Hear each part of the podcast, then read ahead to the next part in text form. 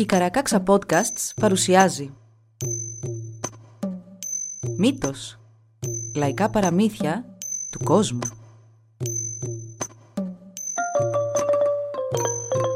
Κάποιες ιστορίες μπορεί για κάποιους να περιλαμβάνουν ευαίσθητο υλικό.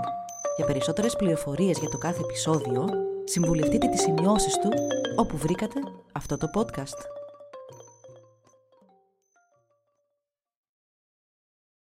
Μια ιερή ιστορία Ήταν άνοιξη όταν ο νεαρός πολεμιστής Ανισίμπε κατέφτασε στην κοινότητα. Είχε κάτι διαφορετικό επάνω του, κάτι που πολλοί δεν μπορούσαν να κατανοήσουν ακριβώς. Οι καλοί του τρόποι και η αυτοπεποίθησή του έμοιαζαν ξένα στους ανθρώπους του παραδοσιακού κύκλου. Μετά από πολλούς μήνες διαμονής τους στην κοινότητα, πολλοί εξακολουθούσαν να φοβούνται να του μιλήσουν ή θεωρούσαν πως κάτι δεν πήγαινε καλά μαζί του. Ακόμη και αν κανείς τους δεν μπορούσε να εντοπίσει κάτι κακό σε αυτά που έκανε και στη δουλειά που προσέφερε. Ο νεαρός αυτός δεν ήξερε και πολλά για τις παραδόσεις της κοινότητας, αλλά έδειξε μεγάλη προθυμία και σιγά σιγά τις γνώρισε. Έμαθε πολλά και σύντομα κατάλαβε ποιες ήταν οι υποχρεώσεις του ως πολεμιστή του κύκλου. Μετά από κάμποσο καιρό και αφού απέκτησε αρκετές γνώσεις, ο νεαρός πήγε στους γυρεούς να τους ζητήσει τον λόγο για την κατάσταση της κοινότητας και να ρωτήσει γιατί τόσοι πολλοί στον κύκλο αποκλείονταν από την πρόσβαση σε πολλά αγαθά. Είχε δει γέρους, παράλυτους και μητέρες που οι άνδρες τους έμεναν αλλού να εξαρτώνται πλήρως από τον κυβερνήτη για να φροντίζουν τις οικογένειές τους καθώς και πολλά άλλα πράγματα που δεν του άρεσαν, του απάντησαν πως ανακατευόταν με πράγματα της κοινότητας που δεν τον αφορούσαν και κάτι τέτοιο ήταν απαράδεκτο. Μα του νεαρού δεν του φαινόταν σωστό που όσοι είχαν πρόσβαση στα ιερά φάρμακα ήταν και οι μόνοι που τα έπαιρναν, ούτε που οι γυρεοί δεν επιτρεπόταν να φορούν στα κεφάλια τους φτερά ετού, ενώ οι νέοι και δυνατοί χορευτές φούρσαν. Για άλλη μια φορά του είπαν πως έτσι είχαν αποφασίσει να είναι τα πράγματα σε αυτήν την κοινωνία και πως αν δεν μπορούσε να βρει κάποιον άλλον καλύτερο τρόπο για να γίνονται, τότε έπρεπε και αυτός να αποδεχτεί την κατάσταση. Του νεαρού πολεμιστή δεν του άρεσε καθόλου αυτή η απάντηση και εκνευρίστηκε πολύ που η υπάρχουσα τάξη των πραγμάτων διάβρωνε τους ανθρώπους ημέρα με την ημέρα και που κανείς δεν καταλάβαινε ότι οι διδαχές της κοινότητας ήταν για όλους και όχι μόνο για τους ισχυρούς. Έτσι αποφάσισε και επέστρεψε εκεί από όπου είχε έρθει και ζήτησε βοήθεια των γιαγιάδων και των παππούδων για το ζήτημα αυτό.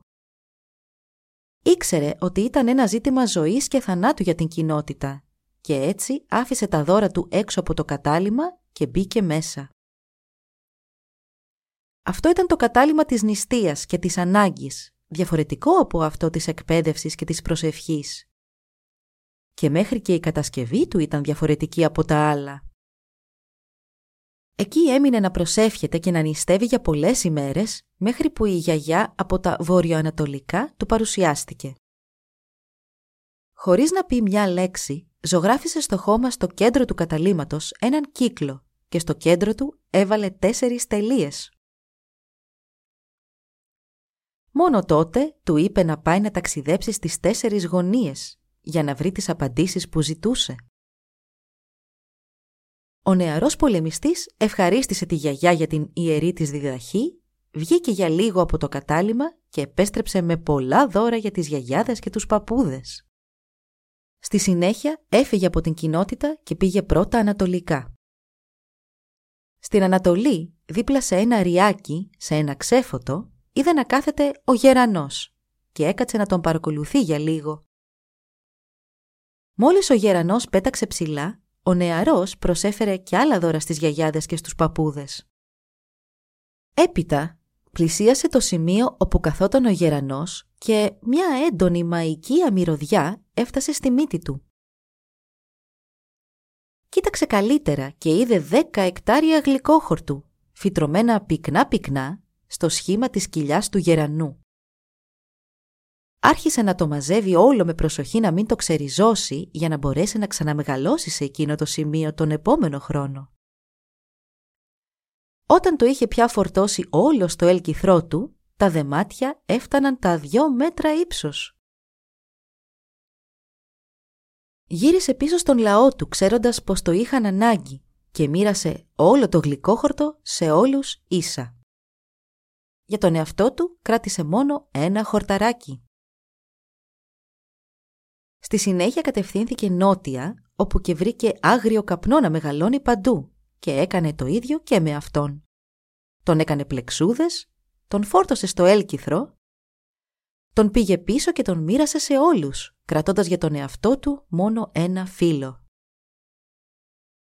Στη δύση βρήκε φασκόμηλο και όταν επέστρεψε στην κοινότητα με φορτωμένο το έλκυθρό του, το μοίρασε όλο σε όλους, εκτός από ένα φιλαράκι που κράτησε για εκείνον. Πήγε στον βορρά, όπου και συνάντησε τον παππού Κέδρο, που του έδωσε κέντρο να φορτώσει στο έλκυθρο. Τον πήγε όλον πίσω και τον μοίρασε σε όλους τους ανθρώπους. Όταν οι γυρεοί τον ρώτησαν γιατί είχε κάνει κάτι τέτοιο, ο νεαρός πολεμιστής τους αποκρίθηκε. «Γιατί όλοι είμαστε ίσοι και όλοι αξίζουμε να έχουμε ό,τι έχει και ο διπλανός μας.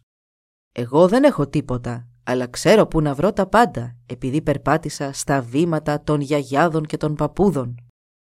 Πιστέψτε με όταν σας λέω πως αν υπάρξει ξανά ανάγκη θα επιστρέψω και θα τα ξανακάνω όλα από την αρχή.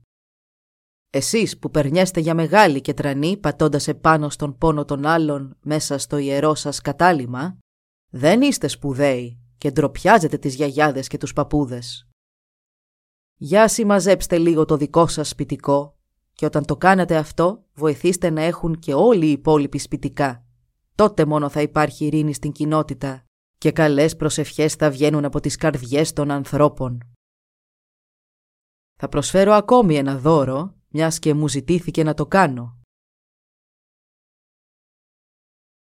Και για άλλη μια φορά, ο πολεμιστής έφυγε με κατεύθυνση τη Δύση για ένα μακρύ ταξίδι προς αναζήτηση των δώρων των γιαγιάδων και των παππούδων.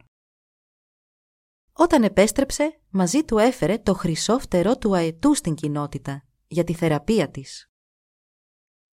Έδωσε από ένα σε όλους τους ανθρώπους, σε όλους όσους το είχαν ανάγκη και δεν μπορούσαν να το βρουν μόνοι τους και κράτησε και για τον εαυτό του ένα. Με αυτή του την τελευταία πράξη ανυπακοής προς τους γυρεούς, τους εξόργησε τόσο που άρχισαν να μιλούν ανοιχτά και δημόσια εναντίον των δώρων αυτών. Στην κοινοτική συγκέντρωση Powwow εμφανίστηκε τότε ένας νεαρός χορευτής που κατά σύμπτωση ήταν γιος ενός γυρεού και είχε χάσει το φτερό του αϊτού του καθώς χόρευε στον κύκλο. Με μια φωνή τότε όλοι ζήτησαν από τους παλιούς πολεμιστές να φανούν και να έρθουν να επιστρέψουν το πνεύμα του αετού στους ανθρώπους με τιμή. Ο νεαρός πολεμιστής ντύθηκε σαν αρχηγός και πήγε και στάθηκε ανάμεσα στους άλλους πολεμιστές, στην Ανατολή. Όταν ήρθε η στιγμή της ερώτησης για το ποιος θα σήκωνε το φτερό από το χώμα να το ξανααφιερώσει, αποδείχτηκε πως μόνο αυτός ήταν παλιός πολεμιστής που είχε λαβωθεί σε μάχη και έτσι η τιμή ήταν αποκλειστικά δική του. Ο νεαρός σήκωσε το φτερό και ρώτησε τους γυρεούς σε ποιον έπρεπε να το δώσει. Αγνοώντας την απάντησή τους, πλησίασε ένα νεαρό κορίτσι που ήταν σε αναπηρικό κάθισμα και έδωσε σε αυτήν το φτερό του αετού για δικό της. «Εγώ ήρθα εδώ για την κοινότητα. Αυτός που χορεύει έχει πολλά φτερά. Το κορίτσι αυτό κανένα». «Να προσέχετε αυτά που έχετε. Αλλιώς οι γιαγιάδες και οι παππούδες θα φροντίσουν να μην είστε πια και τόσο φορτωμένοι. Αυτή είναι μια αληθινή ιστορία των ανθρώπων.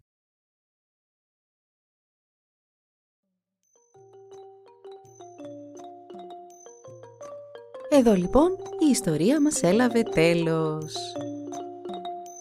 Μπορείτε να μας βρείτε στην ιστοσελίδα www.karakaksa.org για να μας ακολουθήσετε και να μας υποστηρίξετε. Σας ευχαριστούμε που μας παρακολουθήσατε. Γεια σας!